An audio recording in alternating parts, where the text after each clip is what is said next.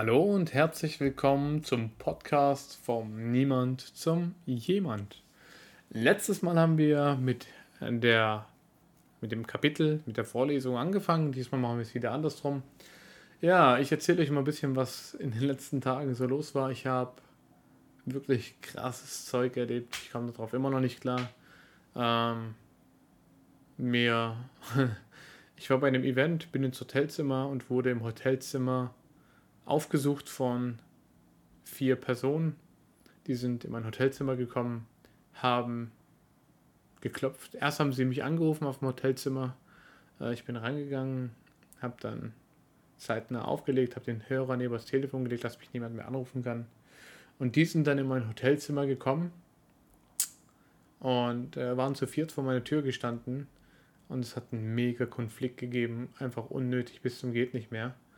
Aber äh, Näheres dazu werde ich euch zeitnah auf meinem YouTube-Kanal Barry Time und Barry TV erzählen. Es ist auf jeden Fall strange, was passiert ist. Ich komme darauf, wie gesagt, immer noch nicht klar. Aber wir haben ja hier keinen privaten Talk, sondern ich möchte euch einfach mal ein bisschen was mitgeben. Wir sind ja hier, das ist die Thematik vom Niemand zum Jemand. Und wir haben heute wieder was Krasses gesehen, erlebt. Wir waren mit dem besagten Herrn von letztes Mal, witzigerweise, und meiner Frau bei einem Auftrag. Und da habe ich gesagt, habe ich die Idee gehabt, hey, lass doch einfach mal den Leuten in diversen Stores etwas verkaufen. Wir sind in, gezielt in Läden rein und haben den versucht, den Leuten in den Läden etwas zu verkaufen. Ähm, Worum es ging, ist eigentlich absolut relativ egal. Aber jetzt stellt euch mal vor, ihr geht zu einem Verkäufer im Einzelhandel und versucht dem Verkäufer im Einzelhandel etwas zu verkaufen. Hey, dieser Verkäufer wird euch niemals vergessen. Der wird niemals diese Taktik vergessen, die ihr benutzt habt. Ihr seid in einen Einzelhandelsladen gegangen zu einem Verkäufer und habt dem Verkäufer versucht, etwas zu verkaufen. Ich glaube, der Typ kommt immer noch nicht darauf klar, dass da jemand zu ihm gekommen ist und hat gesagt, hey, hör mal, ich bin von der und der Marke, ich würde dir gern unser Produkt vorstellen. Und das ist genau das Richtige für dich und das musst du kaufen, weil das hat den und den Vorteil für dich. Oh mein Gott, wenn das jemand bei mir machen würde, in meinem Laden, ich würde durchdrehen und würde denken, what the holy shit. Was für ein krasser Typ ist das, dass der in meinen Laden kommt und versucht, mir etwas zu verkaufen.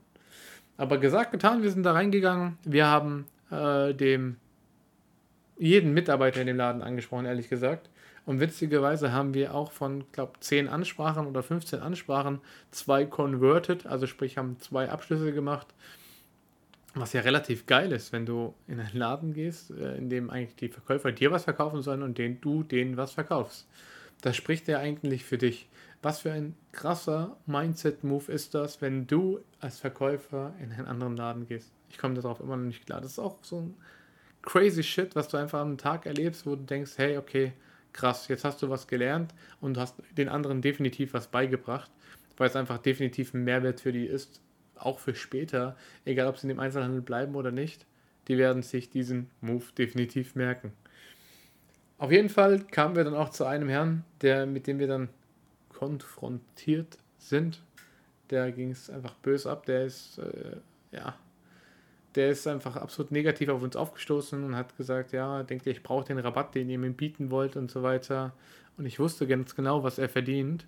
Und dann habe ich gesagt, hör mal, ich habe einfach nur einen Spaß gemacht und habe gesagt, hör mal, ich weiß ganz genau, was er verdient. Ist doch schön, wenn man ein paar Euro sparen kann.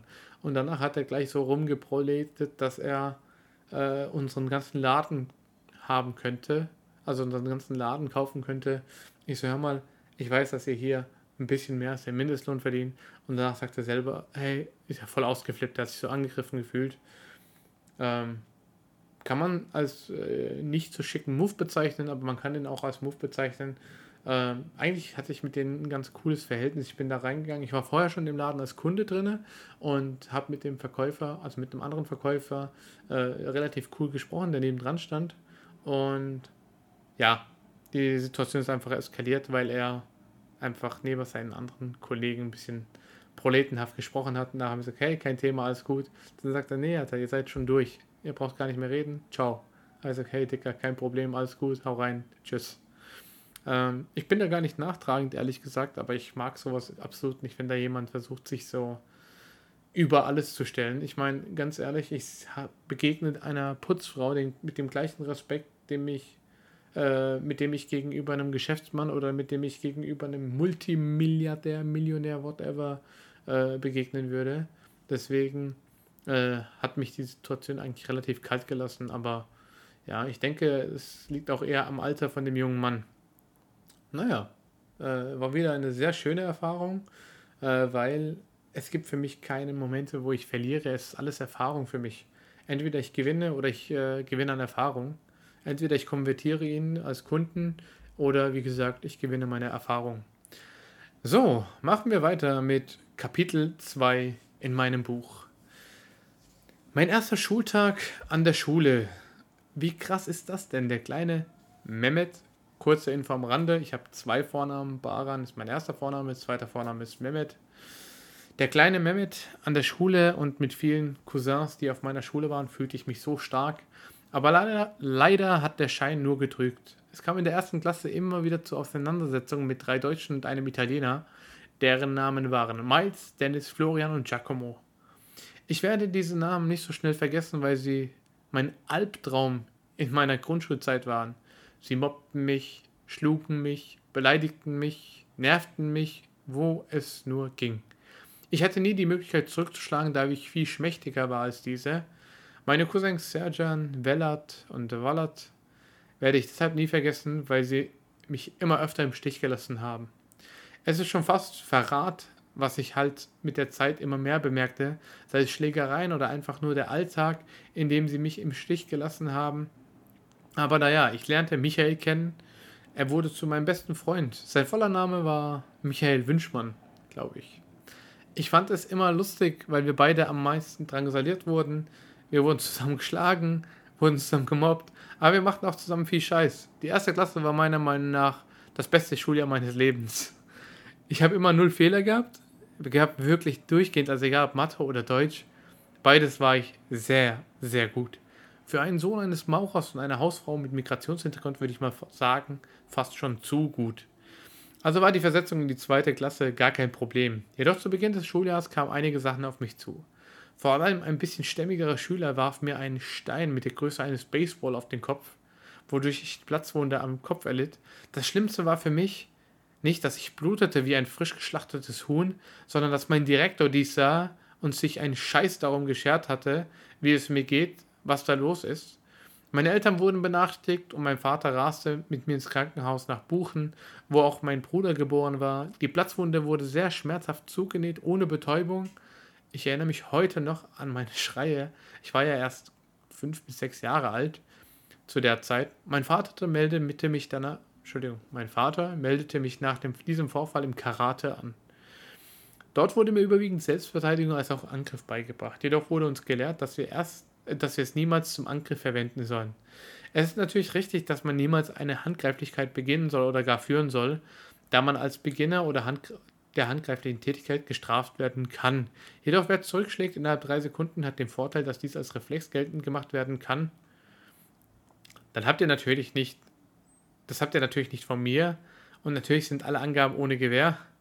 Ich habe so lange darauf gewartet, endlich zurückzuschlagen bzw. mich zu wehren und dann war es soweit. Sie kamen wieder alle vier zusammen und wurden auf mich auf dem Sportplatz hinter unserer Schule aufmerksam.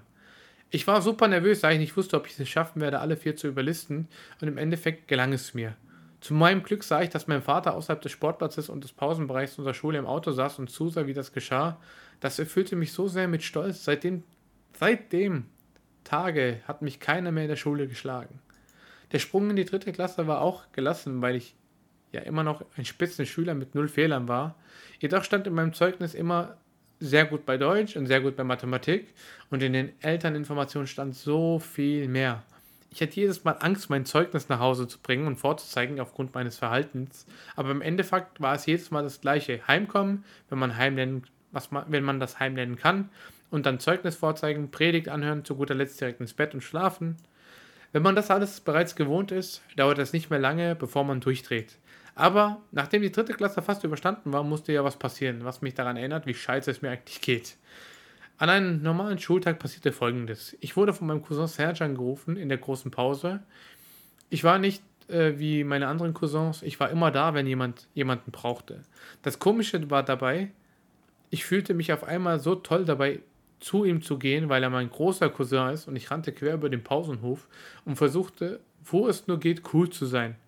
Inmitten des Aufenthaltsbereichs der Schüler für die Pause stand eine Holzbank. Da auf ihr keiner saß, weil sie vereist war, versuchte ich wie auf einem Skateboard zu surfen. Es war im ersten Moment cool, jedoch rutschte ich in meinem steigenden Coolness auf der Bank mit dieser Eisschicht aus. Ich flog mit voller Wucht auf den Boden, mein linker Arm tat so sehr weh, es war vollbracht. Mein Arm war gebrochen und es schmerzte fürchterlich. Es kam eine Lehrerin und wollte mir aufhelfen und bemerkte, dass mein Arm gebrochen ist und rief einen Krankenwagen. Nachdem ich einen Gips bekam, dachte ich mir so, was mache ich mit dem scheiß Gips? Wird mein Arm wieder ganz? Und ich rechnete immer schnell, was ich machen soll.